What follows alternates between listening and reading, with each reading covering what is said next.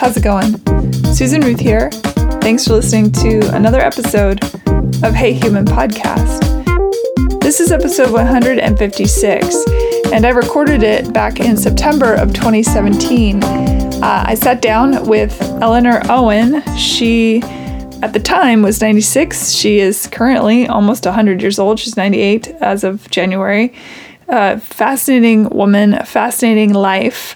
I learned about Eleanor through my sister in law's sister because Eleanor and, and Karen are in a book group together because Eleanor is writing her memoirs. It's called Mama's Fireflies. Um, and she released an excerpt of that in 2012, uh, and it was called Mama's Liquor License. Eleanor's life has been extraordinary. Uh, she does use some language in this episode, and uh, that when she's talking about how other people were talking to various people, I just I want to make sure that everybody listening understands that there's some some language in this, and also there's a story that she tells about something that happened on the farm. Um, I just kind of want to give a heads up to everybody and let them know that there's a, a couple trigger warning slash uh, adult content information uh, in the stories that she tells. Um, so I'm putting that out there. Eleanor has a cat that was pretty vocal during this conversation. I did my best to get the mews and meows out, but there are a couple places where uh, the cat was intertwined with the conversation. So be patient. I did my best. Uh, there is some cat action. Okay. Eleanor was born in 1921. She's an American journalist, a playwright, university professor, costume designer, uh, theater actress, and a mental health professional. She has won honors and awards for her advocacy work on behalf of families and individuals with mental illness. In 78, think about that, 1978, mental mental health and mental illness was not something people talked about. But in 1978, she founded the Washington Advocates for the Mentally Ill. And the following year in Wisconsin, she co founded the National Alliance for the Mentally Ill. Uh, she this is a, a, huge public initiative in the United States. It's uh, the organization encompasses over 1,200 affiliates, uh, so that's insanely cool. Uh, offices can also be found in Puerto Rico and the Virgin Islands and Canada. In other words, she has been a badass for a really long time. You know, it was interesting. Um, my episode that I put out, uh, 108 with Pat Hodge, she also was uh, at the time of the recording 96, and she's 97 and a half at this point. And that was an incredible story. Uh, Pat was the daughter of sharecroppers. And uh, again, episode 108, I encourage you to hear that story too, because Pat's life is extraordinary, and as is Eleanor's life. Uh, I find it really important to talk to people who are of a certain age, who have seen this country in its morphing, and who remember well to, enough to tell stories and talk about it.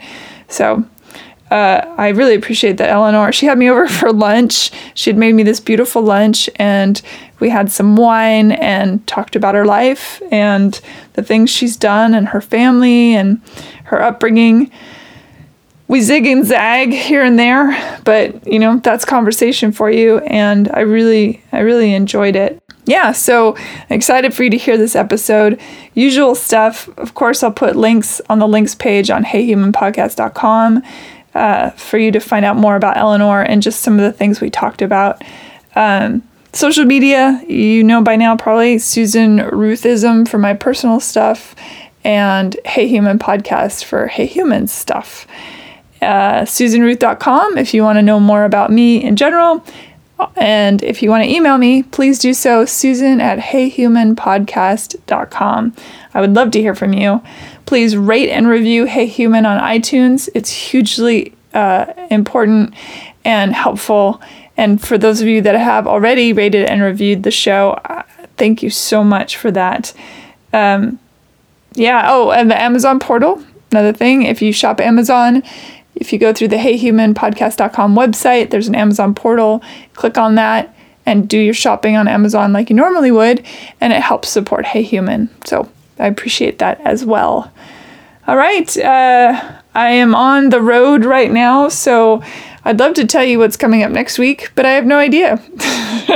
so you will find out when I find out, I, uh, pretty much. Oh, for those of you in Seattle, on May 19th, I'll be performing improv at the Pocket Theater, which is uh, in Seattle. So please come to that. The show's at 7 p.m. Tickets are online. You can find information at susanruth.com. Do it and come up and say hello and say, hey, I listen to Hey Human, and that will be very cool. All right. Um, that's all I got. I hope you enjoy the show, and here we go. There, I'm ready. Okay.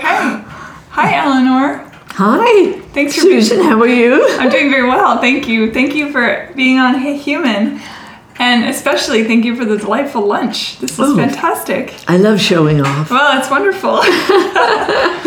um, so I was introduced to you. I'm, I'm here. We are in Seattle in your kitchen, and uh, I was introduced to you through a mutual friend, Kathy, and Karen. I guess Karen technically, um, and uh, who are family to me. And you're in a writing group with Karen. Is that correct? Right. uh-huh, right. So, um, Karen said, "Oh my gosh, you have to speak with Eleanor. She has so many incredible stories." And I was very why? excited. And why does she have all these stories? Well, and how, how old are you? Because she's very old, right? How old are you? She's going on 97. It's amazing. and uh, pretty much more kick-ass than uh, some 70-year-olds I know. So you good on you. and, and at some point, you're going to have to ask me, so how do I do it? How do you do it? You keep your teeth. Yeah. Good flossing. Nice. Right, right, yeah. uh, Well- and, and you get and you get the right genes. Yeah, genes absolutely. help. And you're are you 100% Italian? Am I? 100% Italian? I am both parents, both What- parents, what part and I have. Uh, my father came from uh, around Naples. Okay. My mother came from around uh, Rome, Mm-hmm. from Chieti, and I grew up in Brooklyn Hmm. during uh, Prohibition and the Great Depression. My father was a classic manic depressive. We had a still, he bootlegged, he made lots of money doing all sorts of quasi legal things. Oh my goodness. Yeah, no, it's true. It's really true. Were you And aware of how how many children? My mother had nine children in 13 years, And you were and I was the eldest girl. Oh my gosh. Yeah. Okay. So I really, I was, I, I didn't realize it at the time, but I was a surrogate mother. Mm. I, I, my siblings still tell me, and I have three younger siblings. One is 92, one is 93, one is 94. Roughly a year Your and a half. mother was a very busy woman. Oh, she was, she was. And she was a remarkable woman.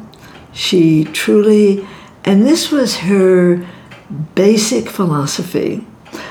She pretended nothing, never pretended anything. If she could be tender, she could be sacrificial, she could be cruel because she did not pretend. And even though it was a chaotic childhood, very chaotic, because my father was a classic manic depressive, and so we went from having maids and chauffeurs and fancy cars to nothing practically. That uh, she, she to me, the the reason I started writing Mama's Fireflies really was to celebrate this woman who ran away from home when she was seven. Her mother had lied to her, and she left her left her mother's house, went to live with her grandmother, never stepped foot in her mother's house until we, her seven children, put her on a Mediterranean sailing ship and said, We're not stepping into your house anymore until you go home and make peace with your mother. Her mother said she was going out to buy embroidery thread. And this was two years after her my mother's father had died. My, mo- my mother's father died when she was five. And when she was seven, her mother said she was going out to buy embroidery thread. She had a small embroidery shop. And my mother followed her and saw her meeting this man in the park, and they were laughing. They were laughing, and my mother would say, and I saw her walking with him with her hand over that shoemaker's arm. So she lied, and when she said she was going to marry him, my mother said, I threw my spoon down on the table and I told her, if she puts that man in my father's bed, I will never step foot in her house again. At seven. At seven. That's wow. At seven. There's a yeah. child that knows her mind. And, and she emigrated with an aunt uh, who came with four children uh, when my mother was 17. And my mother really was a feminist who didn't know the word, but she raised her boys to respect women, never lift a finger, never touch a woman in anger. and she, uh, she said we girls all had to have careers of our own. And this was in the 20s and 30s. How did she meet your father? How did she? Meet your father? They met through my. She was living wi- when she moved here, and the woman she came with is her aunt Angelina, and Uncle Tony, her husband, had a barber shop, mm-hmm. and my father would come to the barber shop, and Uncle Tony would say to Aunt Angelina at night they were having supper. She, my mother said he never looked at me. He would tell he would tell Aunt Angelina. He would say, you know, there's this young man who comes, gets a clean shave, wears silk shirts, gold cufflinks, lots of taste, good shoes. He has a fancy uh, wagon and a strong horse. Some girl's going to be very well off someday. He's very ambitious.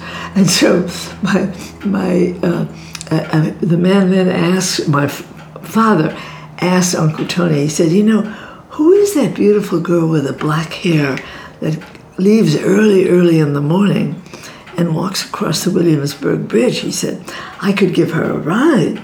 And Uncle Tony said, well, she does that because she's saving her nickels. She saves her nickels. And he said, Well, I would give her a ride. She could save the nickel. So Uncle Tony said, Well, I'll ask her. So when he asked my mother, my mother said, Is he afraid to ask himself?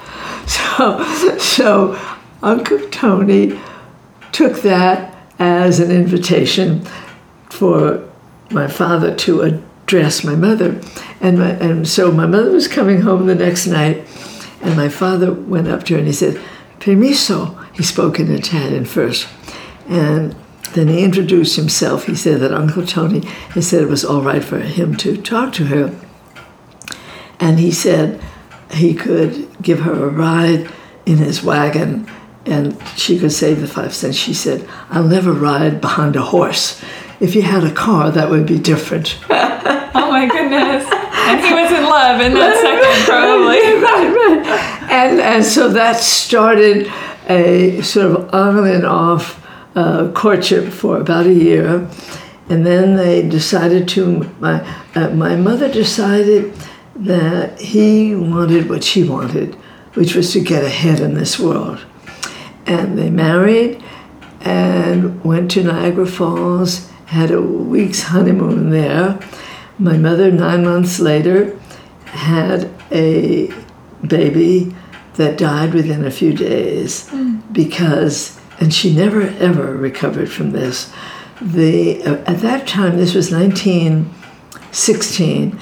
In Brooklyn, there was an epidemic of, they called it in those days infantile paralysis.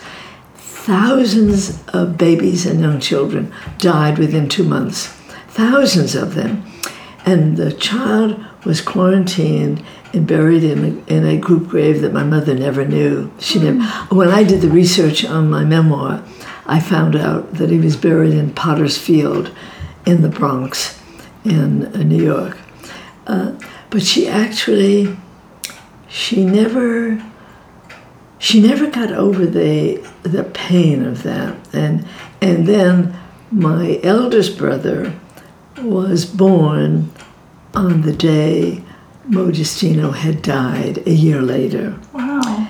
And Do they know now what he died of? What it actually was? At the time, That what they thought of at the time, but what you might not, what you know now. well, um, I think my mother did not know. Oh. They just knew that it was an epidemic. Okay, all I think they knew it was an epidemic. Yes, Yeah. Uh, okay.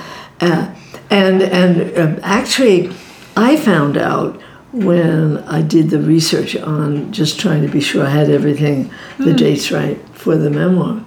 But the, the, one of the really sad things, in terms of what happens in a family, and with a mother that is absolutely true in expressing her feelings that she was sacrificial she would she would have given we knew she would have given her life for any of us but every year on my brother Francie's birthday she would light a candle for Modestino and she would say when you were born I didn't want you I hmm. wanted Modestino I carried you, and the whole time I carried you, I drank my tears. That's what I. That's what nourished me. Wow. And I know, I know. Holy and then, moly. And then, and I remember I write about this one. I was about, I must have been six or seven, and I remember my brother turning from where we were around the table, and he bent down and untied and retied his shoelaces, and then got up and left, which is why I remember it. Uh, but she uh, and my father was one of those macho brutes. He was an Italian, hot-tempered, um, um, brutal. He was really I uh, the one um, an episode. It, it, when he was making all this money, lots of money, we had uh, maids, chauffeurs, dancing lessons, music lessons, fancy homemade clothes. Uh, he bought a beautiful um, uh, Victorian-like storybook house on a small farm in upstate New York, and we used to vacation there. And this one, uh, and this was very early on. I would say maybe 1928, maybe uh, about that that era. And he said to my mother, he was afraid that the pipes would freeze, so he was going up that weekend to check on the pipes. And my sister Mildred, his pet, said, "I want to go with you." Younger, my this Mildred is a year and a half younger than I am. And they were very close.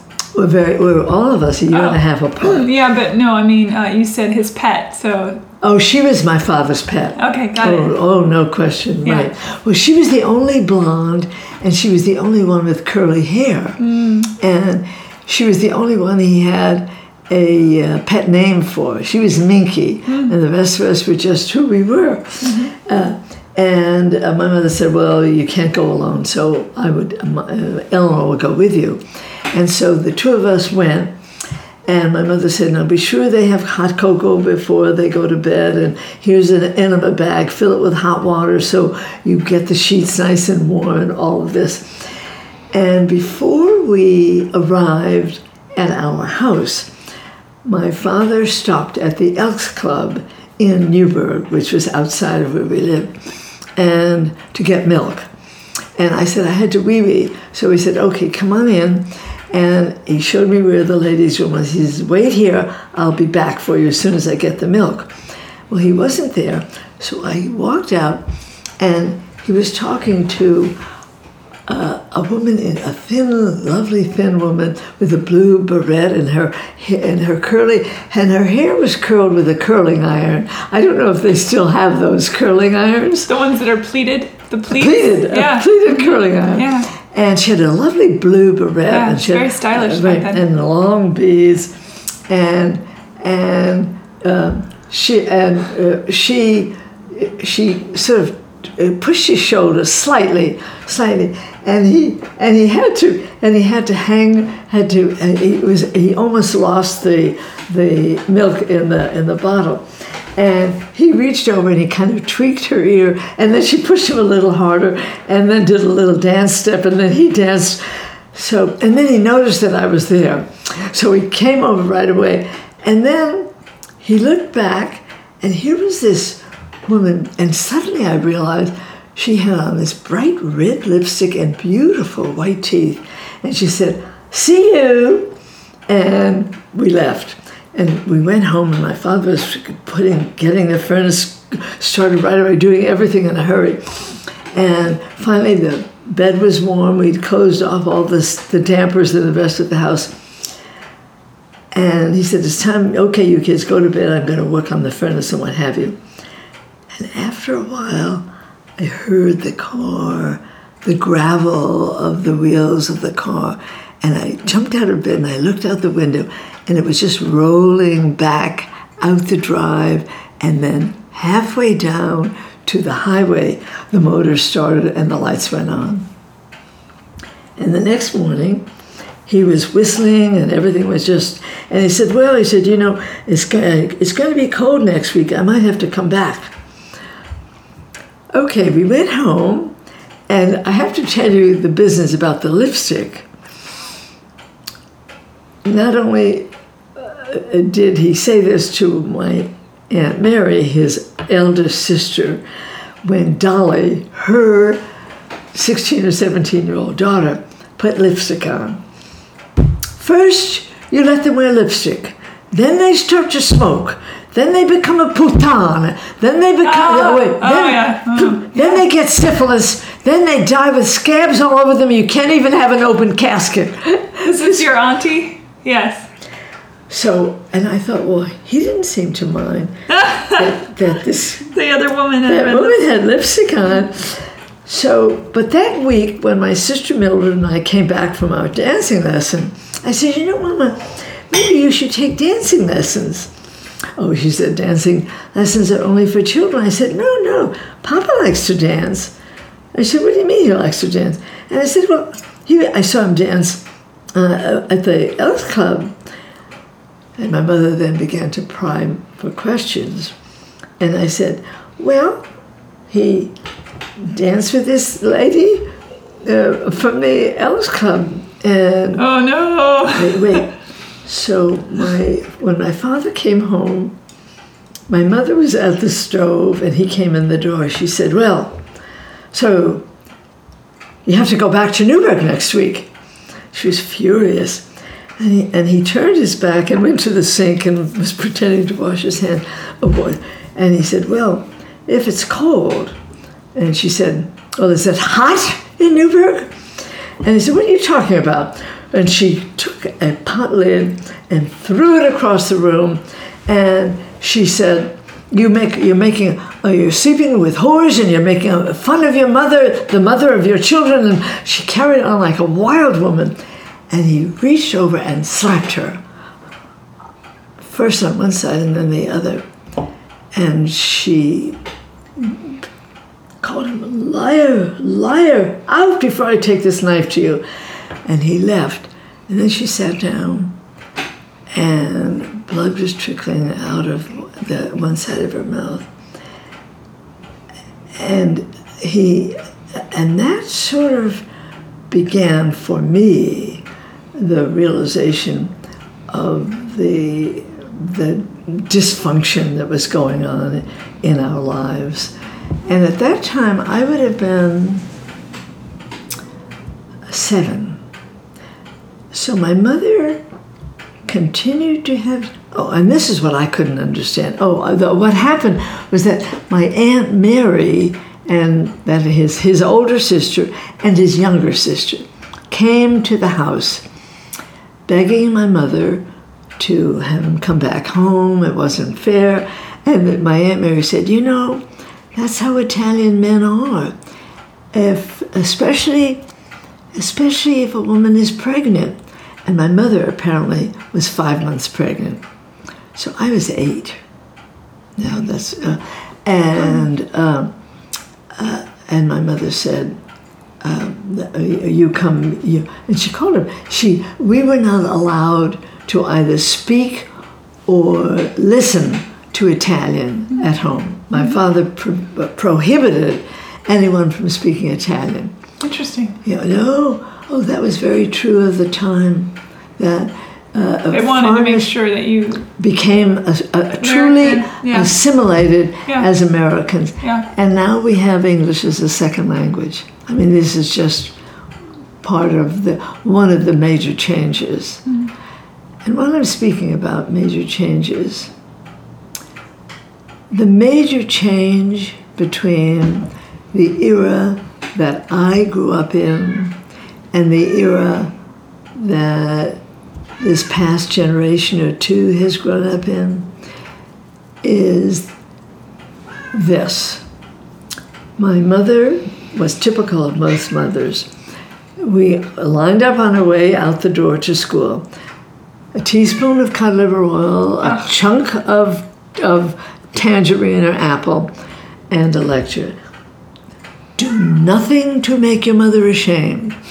You went down the stairs, someone said, Obey the teacher. You went, the policeman on the corner said, Obey the teacher. You don't want to make your mother ashamed. So there was all of, and the church reinforced restraint and respect. Mm-hmm. Restraint and respect. That You got it everywhere. It was just 24 hours, seven.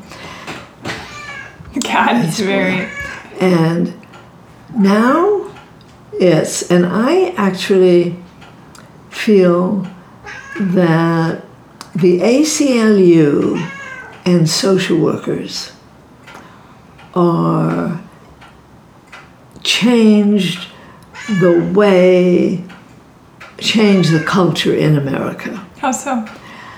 Well, what happened, and only because I've been so actively involved in the mental health system, that what happened. I can't, No, I- it's okay. No, I know. He, he, he thinks it's supper time where he gets his tasties. Oh, does he That's need a tasty? Does he need a treat? Should I give him a Yeah, treat? do you want a treat? He's a pretty kitty. Oh, he's a oh, he's a smart cat. Yeah, he knows if I if I cry a lot, I'll get He's a, a very treat. smart cat. The reason I say ACLU, no, I also have to preface this by saying you're talking to an old lady that marched in New York City on behalf of unions.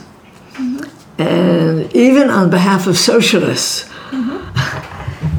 And I feel what happened in the 1960s with a, a new awareness of civil rights. There was a new awareness. May have been beneficial to some people, but actually created a horrible situation for people with bona fide mental illness.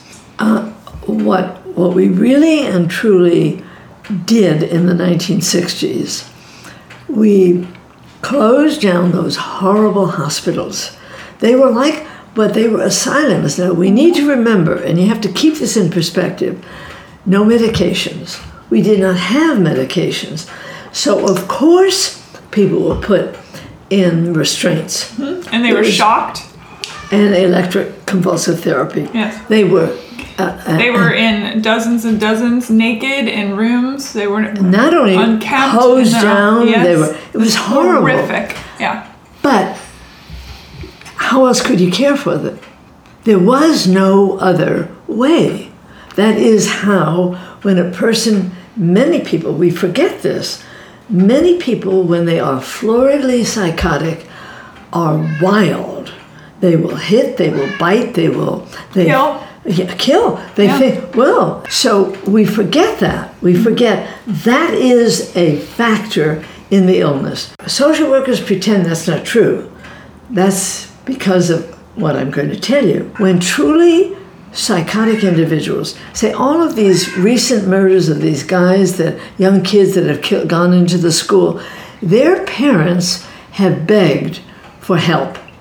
And the kid goes, and unless he is imminently dangerous and can say what day it is and what time it is, and he's got a place to stay, he's not hospitalized. He's neither hospitalized, and if he begins to get kind of really weird, and he's lucky enough not to go back home and get a gun, he will be put in jail, and from jail he'll go to prison. That's how we take care of the most severely ill. And it's unacceptable. This is unacceptable. I agree with you. But it, it doesn't matter. Everybody agrees. Everybody. No, I don't know. Not everyone. No, but- no, everybody agrees that's not the, uh, the way to handle it. And you're But- so you have a, a stake in this, obviously, because you have a child. with Oh, I have a stake illness. in it. I'm a, I, I'm a, have you ever heard of the National Alliance on Mental Illness?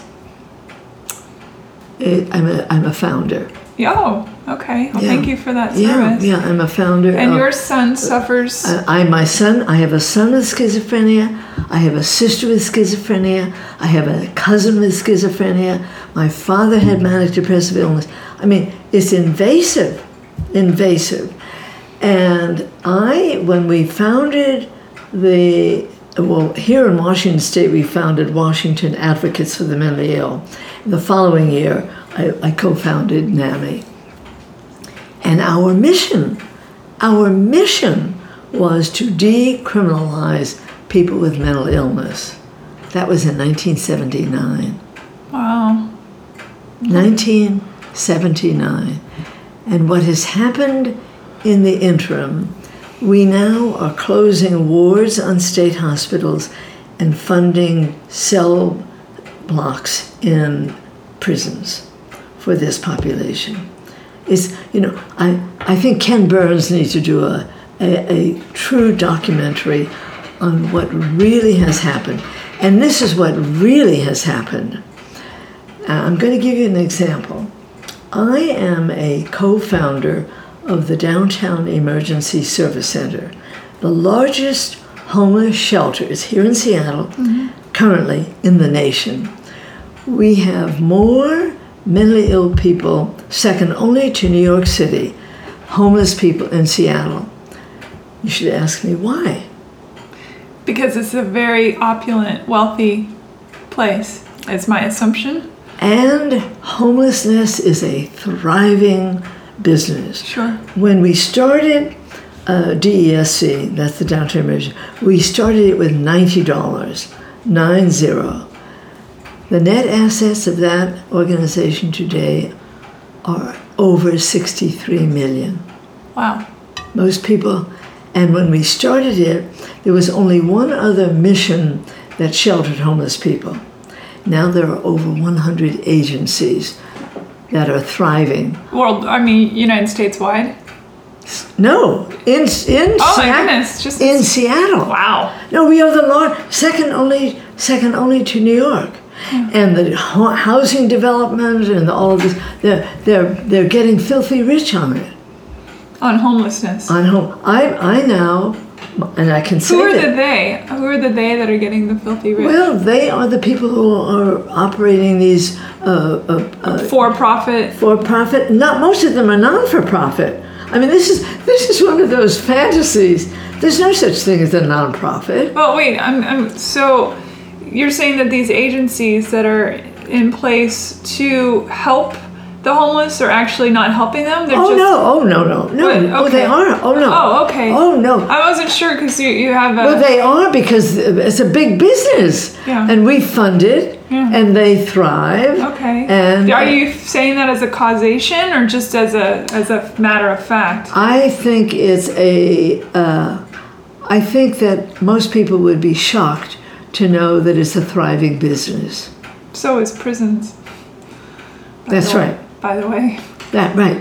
See, I think most people think that we should add more uh, supported housing. Well, and this is part of again the di- the difference between a generation born at the turn of the century and those born today. I truly believe that if a person is able to work. If they're able to get up in the morning, put on their makeup, go out and do this and go get their social security check, I think they have to give something back. They, I mean, we forget that most young couples now are both having to work to pay for their mortgage, to pay, save money for their kids, and to provide for someone who could be providing something for himself. I personally feel that yes, if you really if you really need help, we as a nation, as a as a village, have an obligation to help you. But if you, and and here again, I'm going to say that even you and I,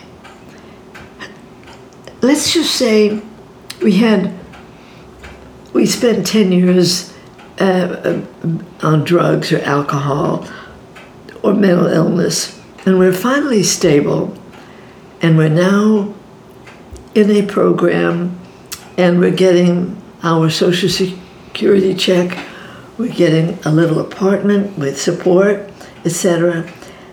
So, why should I go to work for $7 an hour at taco time? Even you and I would pause. Maybe. It's I mean it's a complicated issue. There It is. you know, and it really I think comes down to the individual more than as it always does. And uh, and some of them um, have no business doing it. They're able-bodied and they could go work, but they don't want to. Or, and but there are truly people who are Oh, no question. yeah. yeah. Oh, there's- it's, so it's such a complicated issue, and it's Well, no, we make it complicated because no, and this is, uh, and that's why I, I uh, ACLU complicates it even further. That is, if uh, they they they pretend because clearly they know better, they pretend that this person who has lost the capacity to reason has the ability to make a rational decision. Now that's true craziness. yeah, right. And so when uh, uh, and, and and it's not we've got excellent laws in place. Yes. We really do. But see, here's it. My opinion is that it's all the money that is it's called to to help. If it were implemented in drug rehabilitation and mental health, things would be a thousand times better. I, well, it does go there, but it goes there, and uh, it goes there for um, a very choice selection of people. I mean, the- What the mental health agencies do, and people say, well, they get money. Are you saying they're not doing anything? Well, they're getting two hundred thousand dollars a year. Of course, they should do something. I'm expecting them to do something, and but uh, nobody graduates.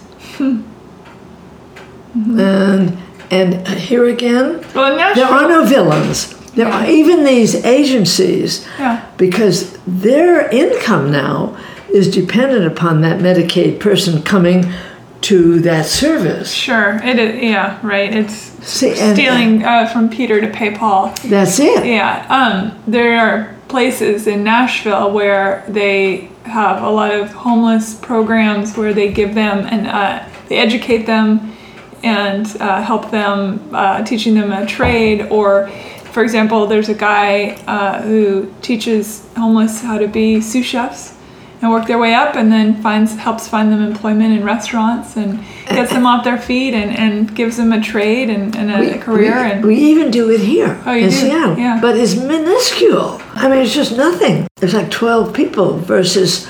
Uh, Did, was your son ever homeless in his illness? Did he ever run away? No. well, he, ran away, but Yeah. he really was never homeless. Yeah. How old was he when he was diagnosed? Seventeen. Okay. He was young. Yeah. uh, I mean, he managed to graduate from high school, but uh, actually, is, is he's an example of uh, the best of the mental health system, the very best. He um, uh, he was a student at Lakeside, became very very psychotic. They managed to somehow or other he graduated well because lakeside school most of the real academic work is done by your senior year and uh, your junior year. And he grad he had a he was a national merit scholar and then just became more and more and more bizarre. Uh, we oh I, I mean I had I flew to New Orleans one time to pick him up. I flew to California one time to pick him up. He he uh, he managed uh, uh, at any rate, but he was at Western State Hospital, which everyone thought was horrible. Saved his life. Saved his life. I can only say that the bad mouthing of state psychiatric hospitals is part of the problem. And the community programs badmouth it because it takes money away from their programs to that program. Follow the money, always follow the money, and you'll That's find it. Yeah. You, that's it. I say that over and over. And you're every, right. Every person that ever comes on this show and we talk about these sort of socio-economic, political issues, it's always follow the money. And some, and I don't know how we're ever going to change that. I don't either because human Yeah. beings have a strange capacity toward being humans. and without the humanity no, well, part. no. have you been Have you been watching the Vietnam? I, I haven't, but I will. I, I just haven't gotten to it yet. oh, it's an, it's it's just a Phenomenal, I'm sure. It- I love uh, Ken Burns. Oh, it's a phenomenal piece of work in that what he has done, he's chosen uh, people who were actively involved in the war the Vietnamese, the Viet Cong, the Americans, the officers, the guys in the, in the trenches. And what this old, well, he appears old, uh, Vietnamese, he said, you know, if you're fighting in the war, talking about winning or losing, nobody wins. Everybody loses. Only the people who don't go to war talk about is it a just war, who won and who lost.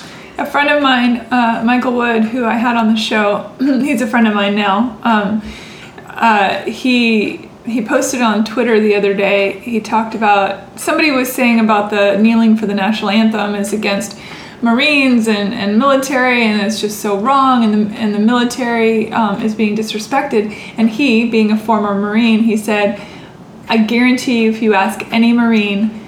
in combat, all they want to do is bring themselves and their brother home, and that's it. They're not thinking about whether someone's kneeling or standing for a flag. They're just trying to get out of there alive. And it mm-hmm. really puts it in perspective. You know, our politic convolutes the heart on so many levels, and it's Right. a, it's a Abs- shame. Yeah, you're absolutely right. And Yeah. now it's a fever pitch. You, you're not even critical thinking by uh, disagreeing with your fellow human.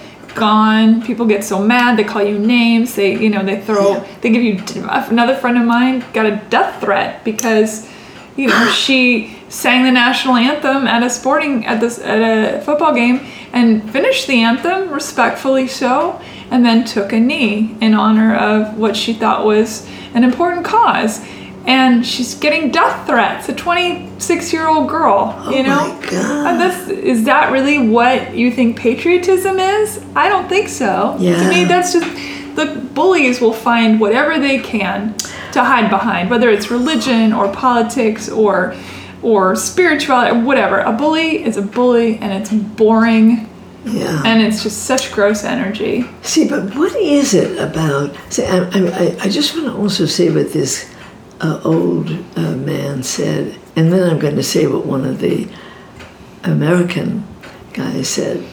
He said, You know what happens is when you get in a war and you kill your first man, one of them said, it's a, a um, an adrenaline rush unlike you've ever had.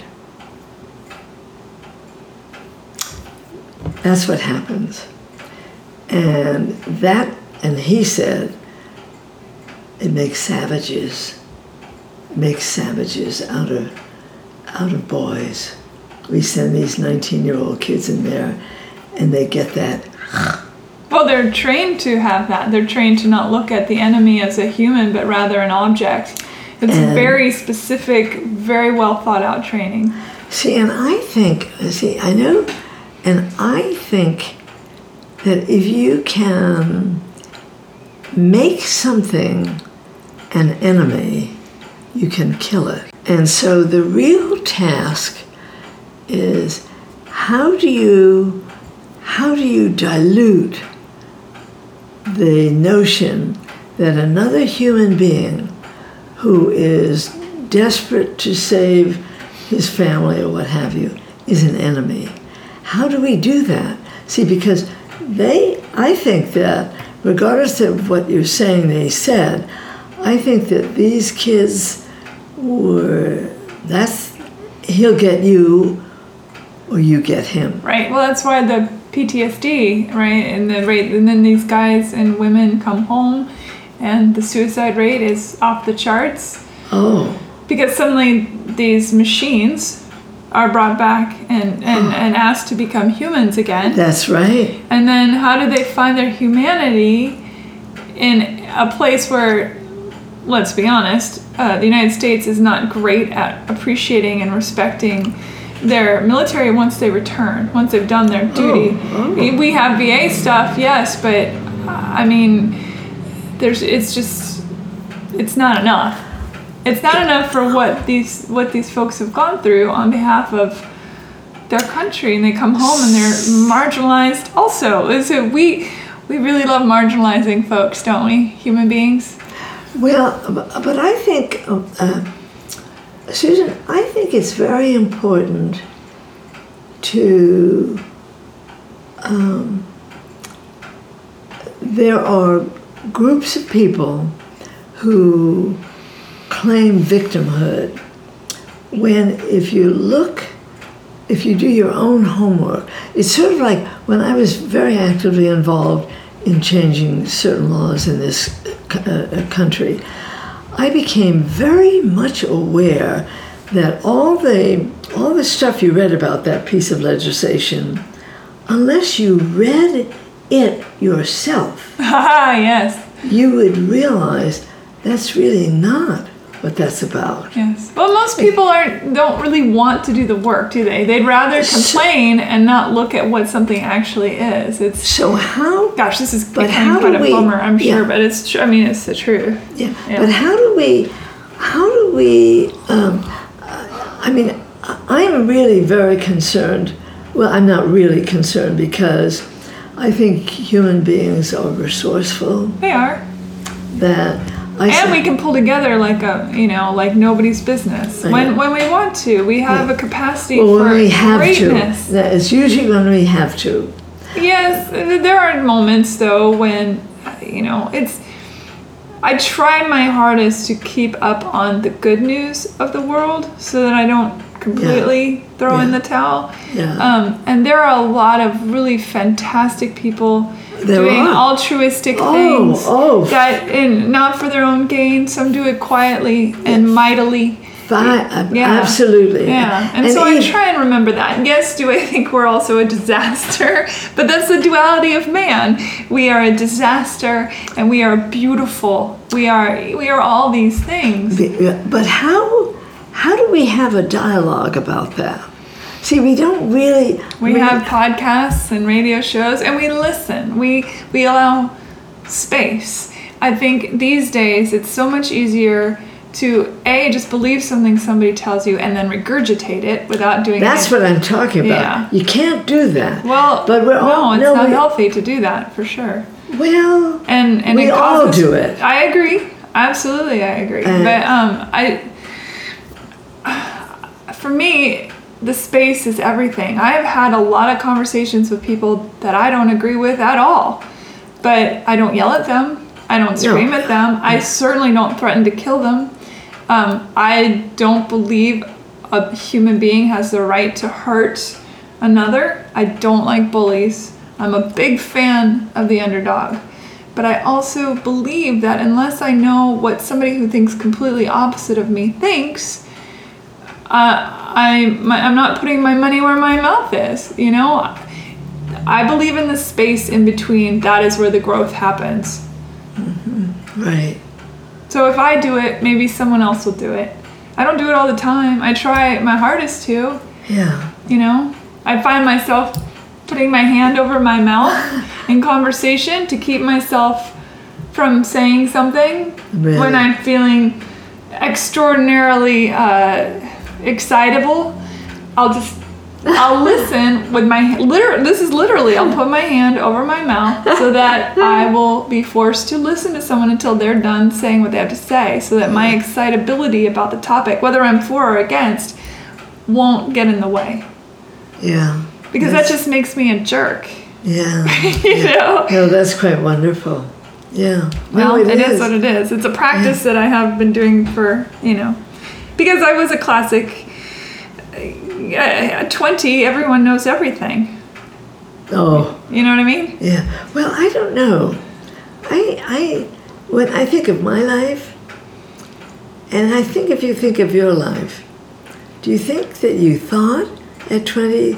I didn't either. No, I don't think so. Not think- really. I thought I did not begin to even know myself Nope. Until I was until I had my kids actually you know Were you a, a strong sense of self child? you know I was I was um, I really had a dual uh, life I did everything I had to do uh, and then there was this personal um, dissociate and i actually as a child i did disassociate on, in panic situations. I was over there as well as over here. So i was uh, i was um, i didn't have any sense of myself actually. I had no sense of my own identity i felt responsible for caring for my younger siblings and doing this and excelling at school. And but i didn't i didn't uh, when we talk about identity i don't uh, uh, I, I, I, I write about this story of my going to confession when i was like seven. And bless me father for i have this is the ritual you go through bless me father for i have sinned my last confession was last Saturday. And then I said, This week I didn't spit at my brothers, I didn't put chewing gum under theirs, I didn't do that. I made all the baby bottles. I was perfect. No, no response. And I thought he was deaf, so I went closer. I said, I was perfect. And then he put his face up against, and I could smell Uncle Pete's liquor breath. And he said, You say you have been perfect. No mortal is perfect. I know you have had evil thoughts. Seven Hail Marys, seven Our Fathers on the pews without the, be- the pads. Slam the door. This is your uncle, literally your uncle? Pardon me? Your literal uncle was the priest? No. Oh, okay. He just smelled like it. okay, got it. And I walked down toward those that row of votive candles, and I thought, I don't know what he means by evil thoughts. I don't know what he means by evil thoughts. And then this is I had this disassociation and was over there. And she said to me, he knows what evil thoughts are.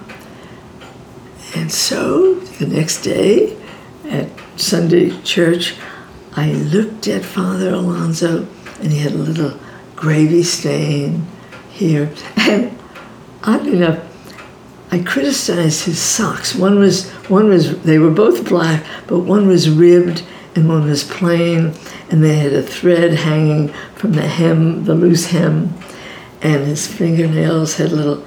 And my brothers, my two brothers on either side, saying, the bell rang to go up and get the ho- the host, and I hung on to that seat, and I said, I wouldn't move. I just wouldn't move. So both my brothers poked me, and I would not move. I would not move. And we got home, and my brother Albert said, You know, she must have peed her pants. She wouldn't get up to take the coat, but her, her dress isn't wet, so. And my mother said, My mother always concerned, Did anyone touch you? No, no, no, no one touched me. Oh, you mean sexually? Oh, okay. This was oh touch. That was the that. Yeah, yeah, A- And uh, uh, uh, she said, "So why didn't you take the communion?" I said, "Nothing." And she said, "What happened?" I said, "Nothing." She said, "What do you mean nothing? Nothing's nothing. Nothing. What happened?" I. Why didn't you take the? home?" I said, "Father Alonso's hands are dirty." And she picked up something because she said, "Okay, you don't have to go to that mass." Oh my goodness. It's true. It's a true story. Wow. Yeah. Uh, Interesting. and uh, and so and that made uh, I thank Father Alonso because he made me a questioner of authority. I thought if the priest can have evil thoughts and pretend that he's also holy, whatever those evil thoughts were, again they were well. Well, because you did, I had no idea. They were much worse than whatever anything could have been. yeah. Uh, yeah. yeah. Wow. But I thank him because I question, boy, do I question. yeah. Good for you. I mean, Well, everybody, no, a curious mind is sexy. Well, you know, curiosity is, a, is, a, is, is helpful, but I, I don't take what anyone repeats or that I see, I hear on the news, or that like someone's opinion about something. I watch Channel Nine and also uh, Anderson Cooper. So PBS. yes, Yeah. but they're quoting. They're, they're most of them are quoting, and they're giving um, less so there than on uh, what is it CNN.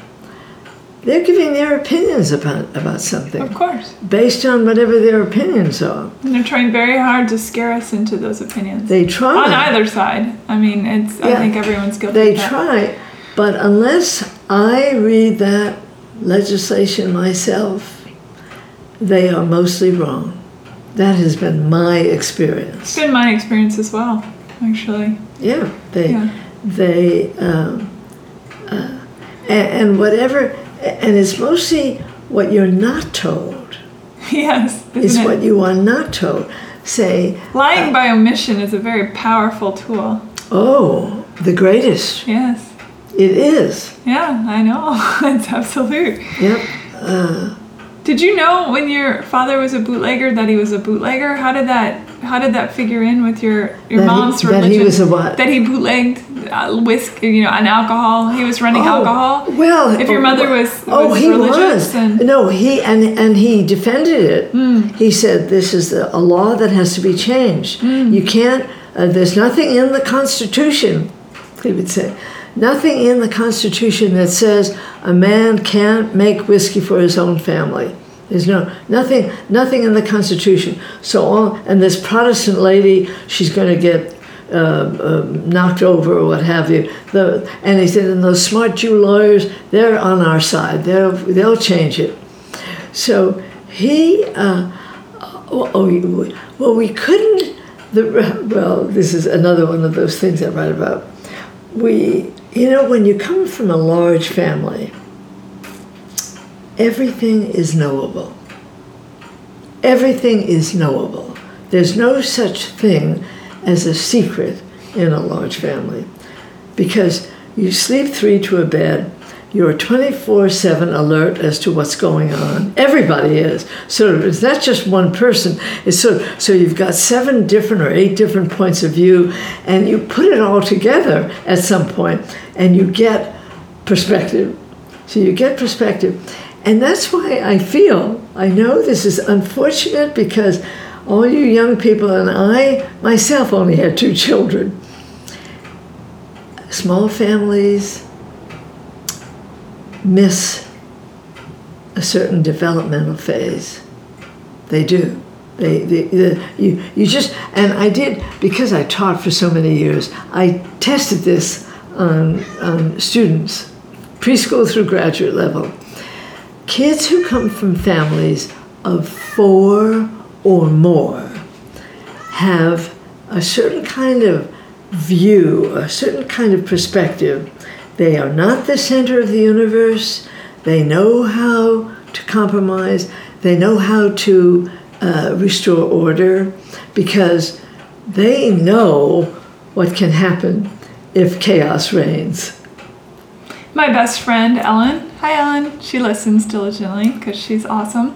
She uh, she's from a family uh, with five children. Perfect. Oh, she's. oh, you're so lucky to know her. I, I because my brothers are so much older than I. Uh, you might as well have maybe an only child Yeah, at a certain right. age, you know. So, um, but I and I've said this a million times, but I so enjoy going to holidays at Ellen's house Of because course. it's crazy and it's the best. I, it really is. It's so much fun, and I envy that upbringing because I see how close the siblings are, and I see how Oh. they get extraordinarily angry with each other, but love each other more fiercely than exactly. than anything. Exactly. And they have each other's back. The loyalty within that family is is extraordinary. It, it is. Yeah. And, and and really and truly, it you don't even know you're developing that. You have no idea. You Yes. have no. Was so you had seven, My mother. I grew up with eight. I Eight grew up with eight. Uh, but the first one died. the first one died, and the last one died. Oh, Yeah, the sorry. last one died. Yeah, uh, and, uh, and and I think I think actually uh, I had taken all the kids swimming, and we had to cross railroad tracks, and my youngest brother was killed on my watch. Oh my God. How do you deal with that? Oh, You don't, I guess. You don't it do. stays with you forever. Stays with you forever. Did that alter how your mother's and your relationship, given how she was with the? I mean, it's Oh, she it's not your fault. No, no, she. bl- Oh, well, no, it's it's really a very telling moment in my memoir.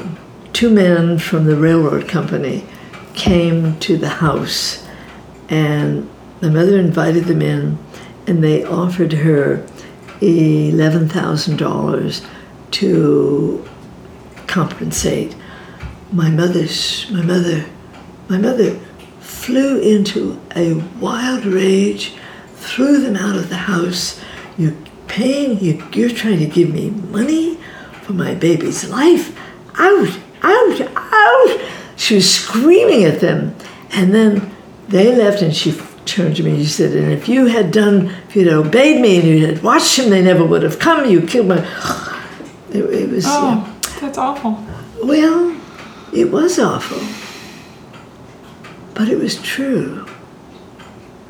You know? And her uh, and her statement, her motto, truth is always in the room. She never goes away. Amen to that. Yep. Yeah. And that that was um, uh, and in the same way that I'm very grateful to Father Alonso for his having made me aware of questioning authority, my mother's gift of never pretending and I sort of need to sort of say when I, my that my memoir the memoir starts when I, when she ran away at seven and it ends when I leave home at seventeen. And my mother called all my sisters and I and she said before uh, when she and I were in the kitchen alone she said Charlie was my son I should have been there not you Wow. Oh, that gives me the shivers. It's true. Wow. So she was really a remarkable, remarkably, um, uh, she was just a profoundly honest person. Uh, and, uh, and, and we, uh, my sisters and I, my three younger sisters and I, talk almost every day, even though we live on different parts of the country. And and, a- and my mother went on after we all left home. she went on to at age 60.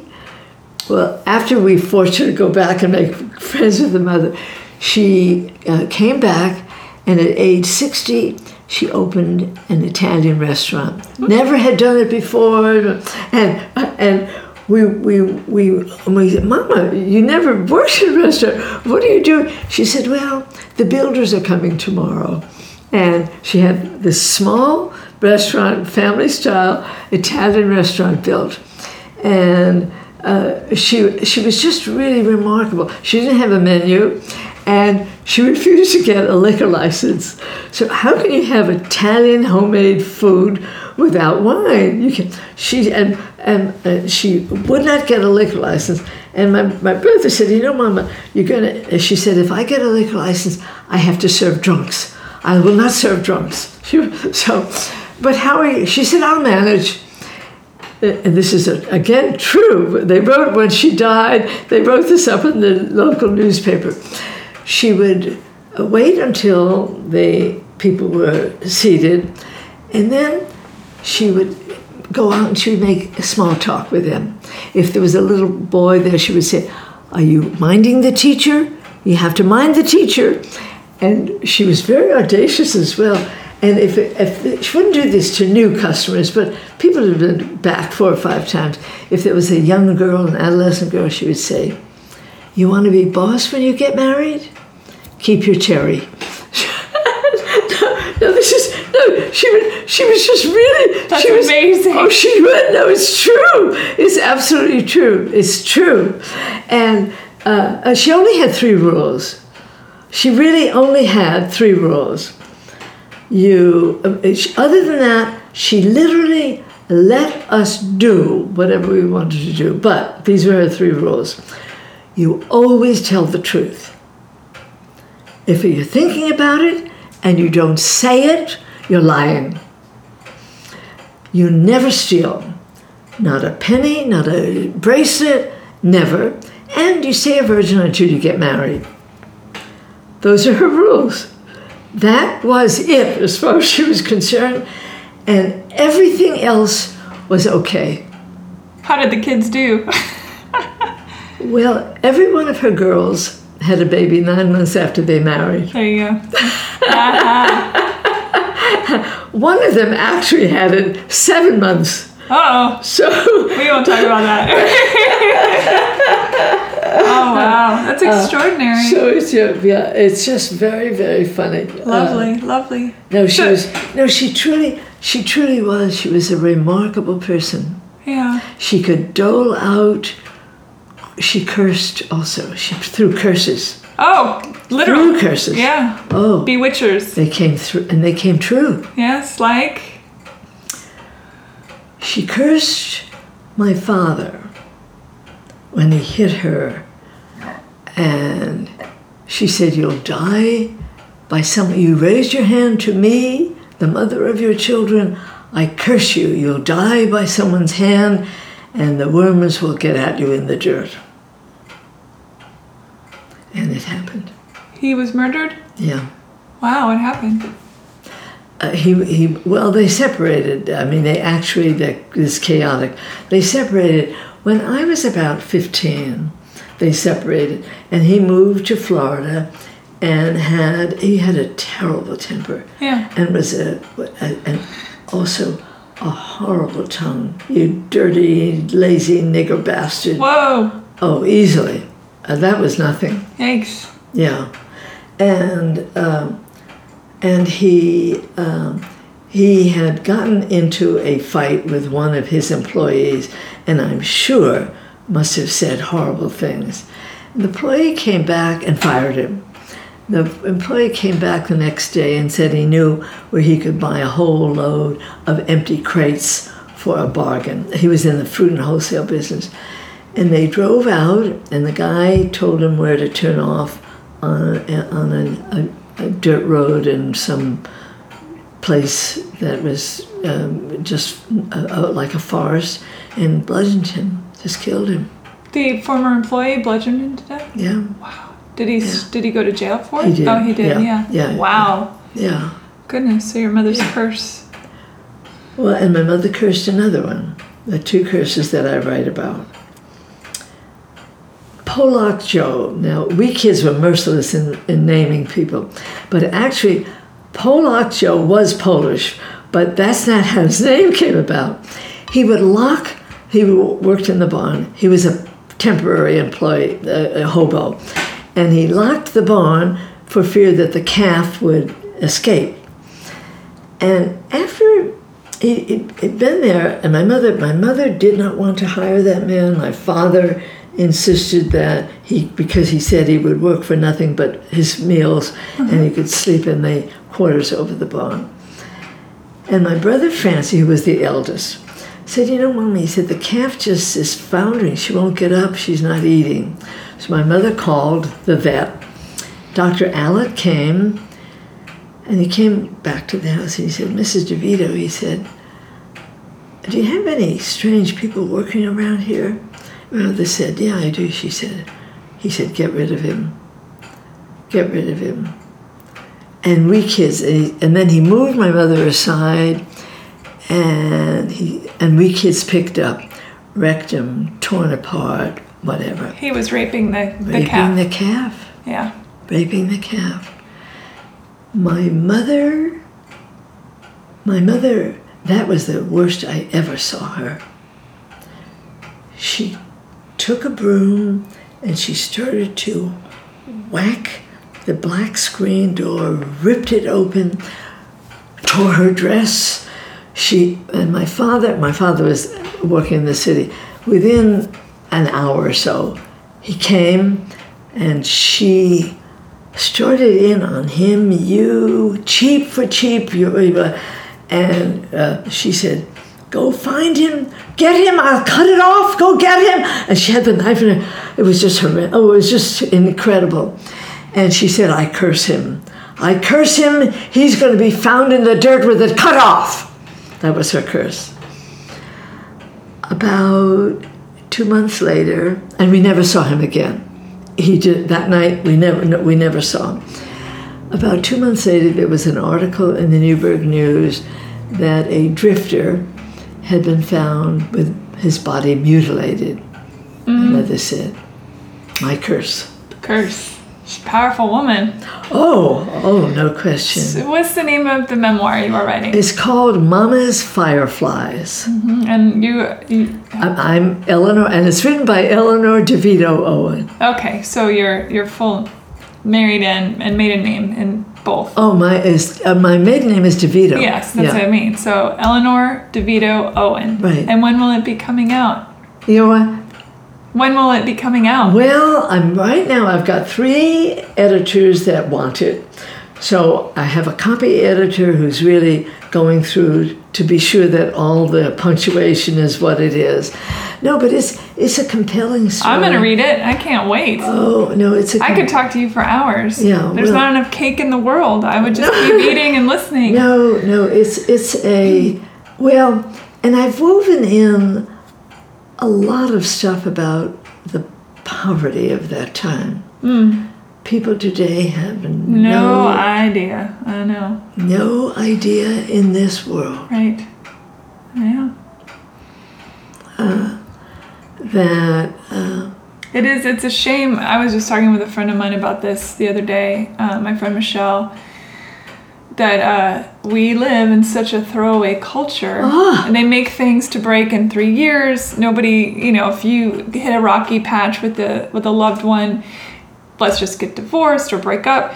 Nobody wants to put the work in. Nobody wants to take the old transistor and duct taped it and and you know get new knobs or use the pliers or you know what i mean? Well, it's, it's because they really have forgotten mm they have that. I mean, I, this is going to sound a little arrogant, but I am a phenomenal problem solver. Mm-hmm. Young people today are not. And it's because I had to solve problems. So I mastered problem solving. I mean, I can fix anyone who hires a plumber. I'm serious. Anyone who hires a plumber to fix a drippy faucet or a toilet that doesn't work. What's wrong with them? No, I'm serious I- when I, say I- that. I believe mean, you. yeah, I can't write a Wagnerian opera, but really, anything that an ordinary human being can do, I can do, Yeah. and I and I do. Yeah. You want you want to see some lovely stained glass windows that I made? Uh, yeah, I'd love to. Are they the ones that are in the, The window, Yes, the, the windows beautiful. in. uh, Well, no, I didn't do these. I did. I, I didn't do these, but I did those that are in the pantry. uh, Ooh, that I'll look have to like look, this. yeah. They're easy, but here again, it's easy. Yeah. I mean, it's just an ordinary. You have to know how to measure. You have to take time. Uh, but and anyone who hires a painter, I mean, if you, if you, you might hire a painter because you don't have the time or what Yes. have you. That's different. Yes. But not to know how to paint. Right. Inexcusable. That's a, that's a difference. Yeah. No, oh, it's inexcusable. What was uh, your impetus to sit down and say, you know what? I'm 96. I'm going to write a memoir. Was there a moment where you thought, oh yeah, I have? I've actually the memoir has been ten years. Oh my goodness. Okay. It's been 10 years. I started it uh, shortly after my husband died. And I think what I think what happened is that my grief was so profound that I linked it with what I felt when I was 15. That it was that linkage of my grief that just got so many images rolling that I just started writing it. And I thought that, and and also the rise of a very um, the feminist movement, which when I think of my mother as a feminist, she did not want power. What she wanted was truth. Feminists are seeking power that I feel they project on what they perceive men to have. I happen not to believe that. I think men have angled their way into power positions of power, but I've never known a man that could not be undone by a woman Amen. ever. Amen. so this this grasping for power seems uh, well i don't like it i mean i just feel it's i, I, I find it um,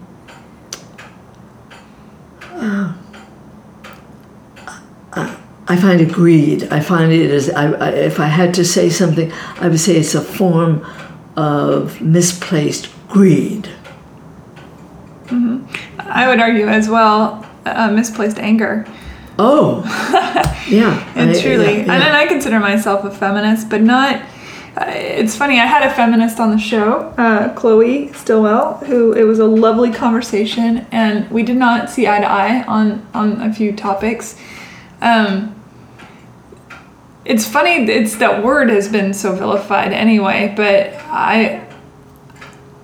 I don't feel I need to acquiesce to any man, Oh, but I do enjoy a door opened for me. oh. I'm still a feminist if I like a door open for me. And and some feminists would argue that that is not true, but it is for me. right, right. And to be a feminist is to allow a woman to be who she is. So Yes. by telling me that I'm not a feminist if I like doors opened, you know, then aren't you missing the point of your own concept of what a feminist is? A feminist is a woman who is in control of her own life and is on equal footing and That's right. yeah. Yeah. So yeah. anyway, Yeah. Yeah. And, and people I- like just to be mad, though. I mean, I don't whether you're a, a it it doesn't matter who a person is. If they if they adore being angry, if that is their their first go-to, then they're just going to be that way. And you can throw a label on anyone, but Right, really yeah, the bottom yeah. line is always, you know, are you an angry person? Are you a happy person? Are you empathic to the world? Do you love yeah. yourself enough to love others, even in the spite of And- and disagreements? why- you know, And why is there such? Um, see, I, even and the, and I know you, uh, you, uh, this is going to this is going to be sound dangerous, but I'm going to say it anyway. I went to a writers' workshop uh, last week, and the person who spoke was ta- talking about diversity. She was a black woman talking about diversity, and she carried on at great length about her color being the thing that um, um, was stigmatized, and and and and I, what and this is what I think. And she was quite. Uh, she was not a black, black, black woman. She was sort of, uh, I would say, a light skinned. Uh, and uh, Sicilian women are darker than, and people from India are darker. So she is equating color, and she's not really getting to what's underlying that. Because color, when when I look at the world, I see people who are darker. sure. So her focus on color is she's she needs to I felt she needs to say look at is it the fact that we were slaves that I'm really resenting and that we had masters who were white or is that those white masters raped our mothers I mean what is it It may be all those things. all of it, it probably is. Yeah, I would imagine. I would. but but to simply focus on oh, and she was advising writers. She was advising writers about how not to use certain expressions. Mm-hmm. Well, I've used them in my memoir. Mm-hmm. Uh, I think you have to be oh. historically accurate personally. I mean, I've I've discussed this many a time, and I I can't speak for an African American woman or man because No. I'm a white person, whatever that even means. I'm actually more green, but you know that's whatever. but I think perhaps, and I can't speak for her. I don't know, but I assume what she was maybe trying to say is that it is it is what's on the outside that she is seen as first before anyone even gets to a point of like are you angry because your mothers and your grandmothers were raped by these men and you know i mean there I know, but if you but but if we carry, I mean, if we carry a certain feeling that, uh, and again, I I can't, I don't know what she's Sure. feeling, of course but her emphasis on on color i think is missing the point i even think black is beautiful or the, the focus on color shouldn't be where the discussion is well it's an in, it's an interesting point and i have heard that before is that um, that it's that's the um, if, if it was a strata that's the top layer and it's actually not even the point you know the yeah. point But is we- but- historical but, i'm very old when are we going to get beyond We we never will. Any and that's not me being a pessimist. That's me understanding the human condition. We and again, this is something that comes up a lot in this podcast is I believe that human beings are constantly seeking that which is a mirror of themselves and until we actually see humanity as the mirror we will um, pick and choose what is familiar and makes us feel good about ourselves. Right. And maybe even, maybe even, and I think this is a discussion we're not ready to have. Well, some people are ready to have it. But maybe on a very primal level, we have an inbuilt uh, need to protect what we identify with as us. Yes, I totally agree. And as long and until we are all the same genetic makeup, we will continue.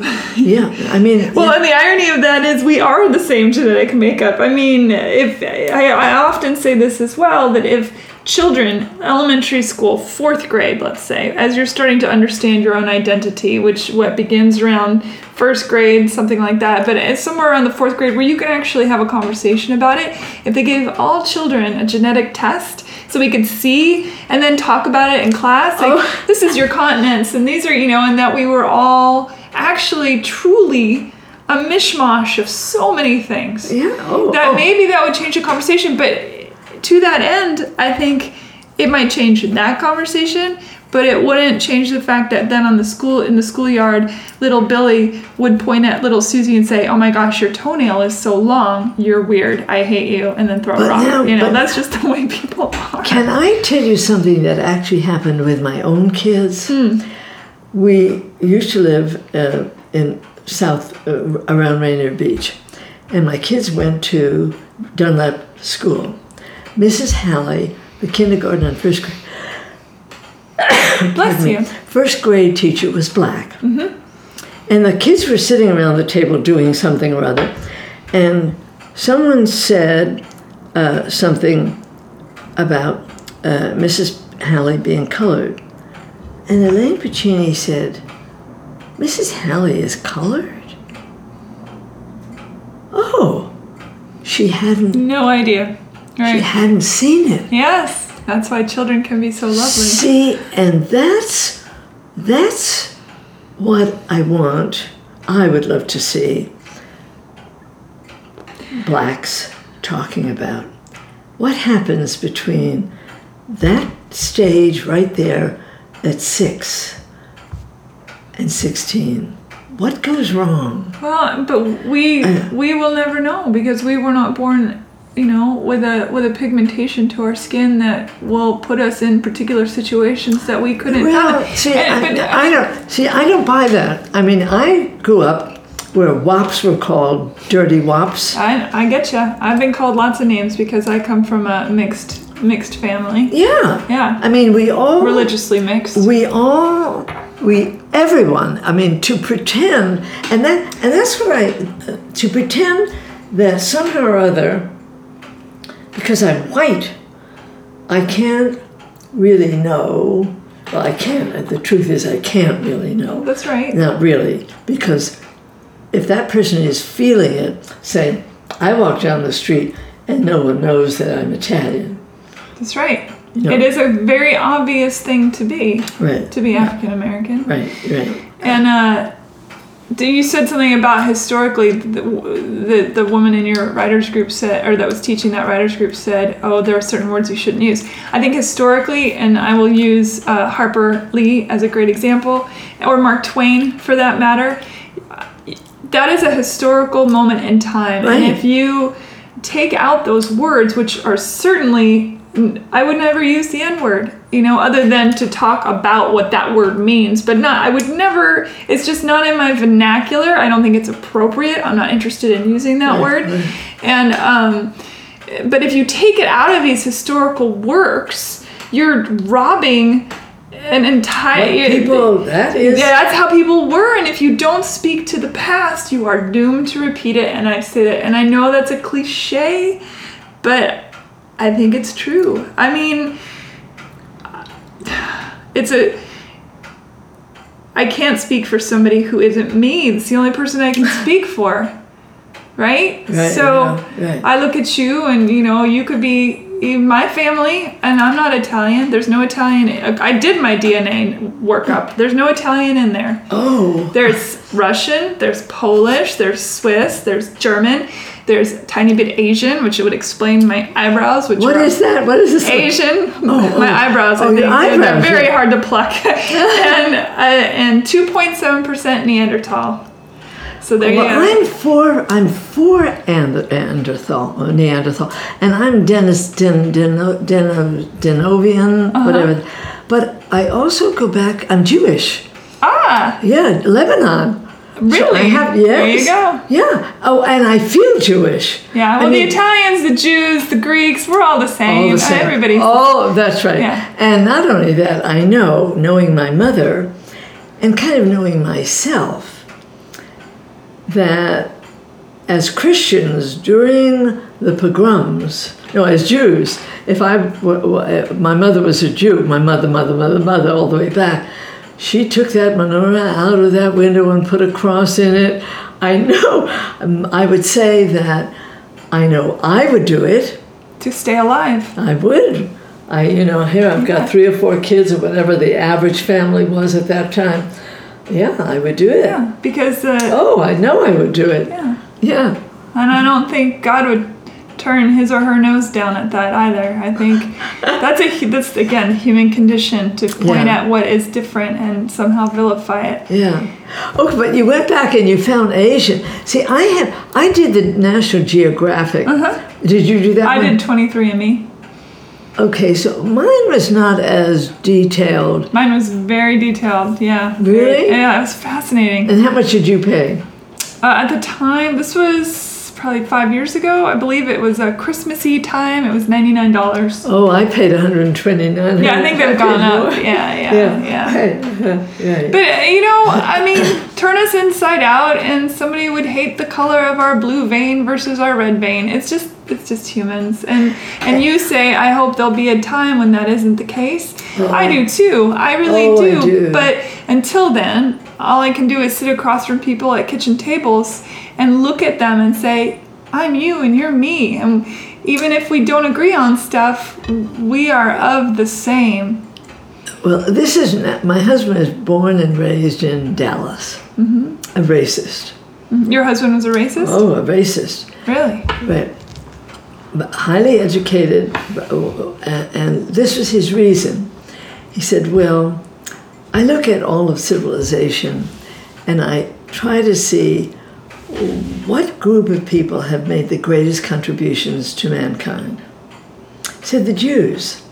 So German Jews are really the, uh, the top of the heap. And Just out of curiosity, is your husband Jewish? Pardon me? And just out of curiosity, was your husband Jewish? no, Oh, okay. No, I, I was no, wondering because that no, that'd no, no, no. Okay. Actually, no.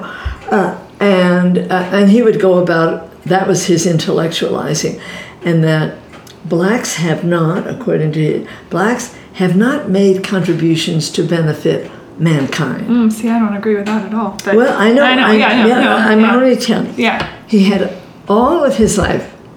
I knew he, he had only three friends in his entire life: an Asian guy, a Jewish guy, a black guy. Isn't that interesting?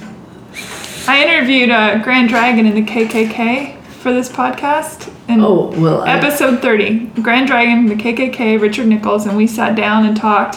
Oh. And- yeah, and uh, he believed that there was zero contributions made by African Americans to uh, this country. And as far, I mean, he really truly believed that. Oh, and my husband did too. Yeah, well, so a few, a little, and I've told this story, and I, you know, people listening are like, oh, I've heard this story. But a few weeks after the interview, he reached out to me. He emailed me a list of African American inventors, and uh, he said, "Is this real? You know, you can't trust anything on the internet, kind of thing." Um, he said, Did these people really do what it says that they did? And so I researched it for him and I got back to him and I said, You know what? Uh, there are a handful of people, there's three or four people on here that, um, that reinvented the wheel. They took something that was already invented, they made it better. I said, But every other man and woman on this list absolutely 100% invented what it says they did.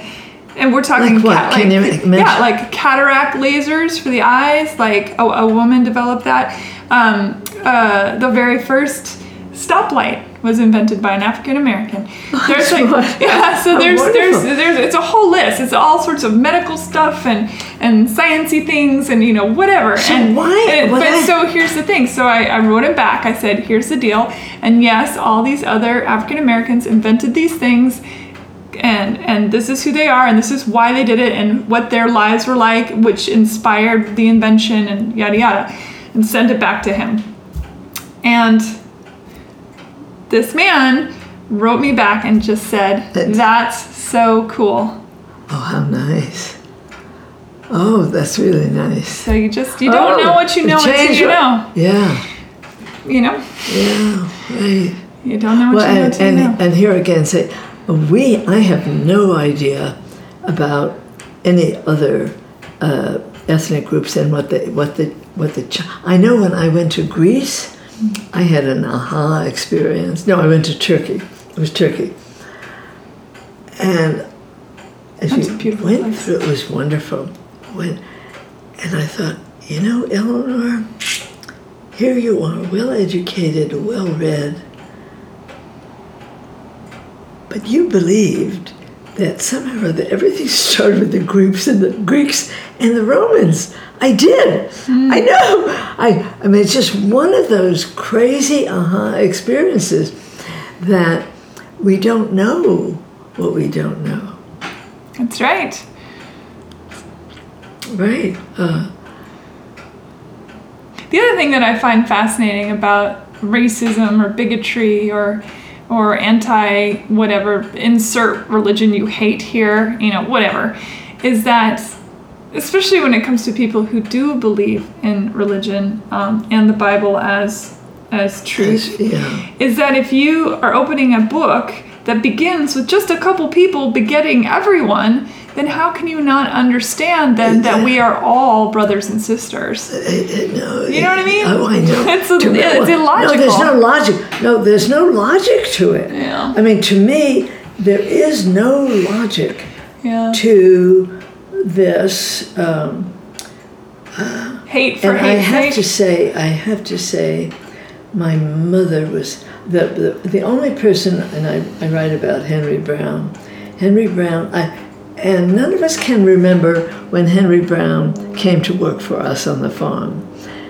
Tall, thin, old, old, old black guy, dark, and he showed up at the back door one day, and he, my recollection is he just wanted to know. He said, "I can pick, I can pack, I can milk. I, you could use me around here." And my mother said, "Well, I, I don't have enough money to pay you on a regular basis." And he, they both stood looking at each other, and then he said, "Well," he said, "You look like a mighty fair woman." You look mighty fair. I trust you pay me when you can. Henry Brown was the closest thing to a grandfather we ever had. Absolutely. We, we kids grew up with fabulous, fabulous black people. Just absolutely wonderful. Uh, uh, and, uh, and this was partly due, uh, my mother, my mother also, the only time she ever hit my brother Albert, who was her pet. This is before we, my father lost everything. We lived in the city. And Albert was a sharpshooter with marbles. And he had lost a tiger eye to one of the Uh-oh. Kowalski boys Oh no. and wouldn't trade two for one. The Kowalski kid was just lording it all over him. And my mother, my mother, when my father made money, she spent money like a drunken sailor. So she was coming home. She, she, she was, no, actually, this day was very interesting. She was coming home, and Albert and this kid were really getting, I thought, oh my God, Albert's going to hit him because Albert was and Albert said, "Well, and you, uh, um, and you Polacks uh, don't even own your own house, and you don't have a nigger uh, maid like we do." My mother whacked, hit him, and I'll never forget it because she never touched him. He was just her her pride and joy. And I remember she said, "Now you never use that word around Miriam. Miriam is a colored lady.